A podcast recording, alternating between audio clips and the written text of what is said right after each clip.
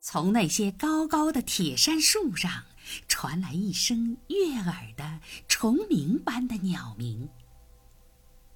偶尔，我看见一条细枝在颤动，瞥见一扇鸟翅掠过。我看得头发昏，脖子都要错位了，但依然没有看清。不久，鸟飞出来了，或者说看似飞出来了，落下几英尺去追一只苍蝇或蛾子。我看到了它整体的轮廓，但在昏暗的光线下，我不敢确定。在如此紧急关头，我拿出枪。众鸟在林，不如一鸟在手。此言从鸟类学研究的角度来看，也颇有道理。因为不猎杀鸟，不获取标本，就无法在鸟类学研究中取得可信而迅速的进展。从其习性及形态来看，显然这只鸟是只鹰。但是，是什么样的鹰呢？我观望着它，并试图叫出它的名字。深橙色或火红色的喉和前胸，眼纹及冠也呈现出同样的色彩。背部是黑白相间色。雌鸟的斑纹及色彩都偏淡一些。成喉鹰似乎是他合适的名字，有特色的绰号。但不对，他注定要沿用他的发现者的名字。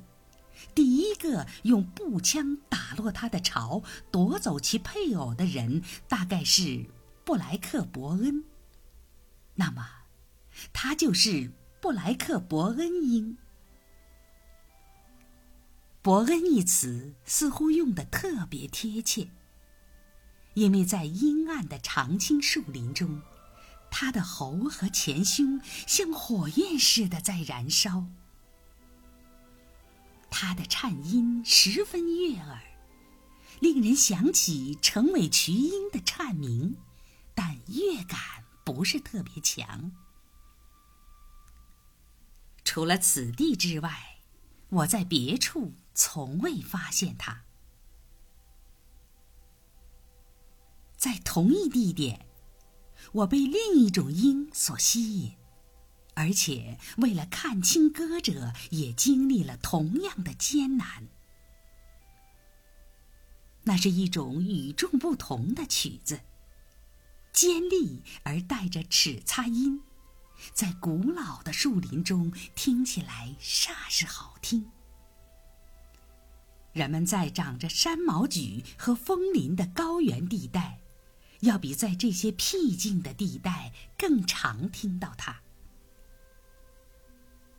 将这种鸟置于手中，你不禁要惊叹：多么漂亮！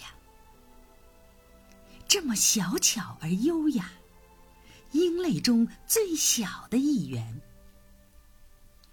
淡蓝色的背，肩部点缀着淡古铜色的三角形斑纹，上颚呈黑色，下颚黄灿如金色。黄喉，前胸呈现出深古铜色。它被称作蓝黄林鹰，尽管那种黄更接近于古铜色。它真是优美漂亮的不同凡响，堪称是美中之最。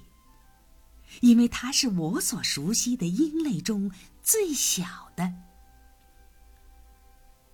每当我在那些外貌粗犷野蛮的自然动物中，发现了如此优美纤巧的尤物时，便惊讶万分。然而，这就是自然之规律。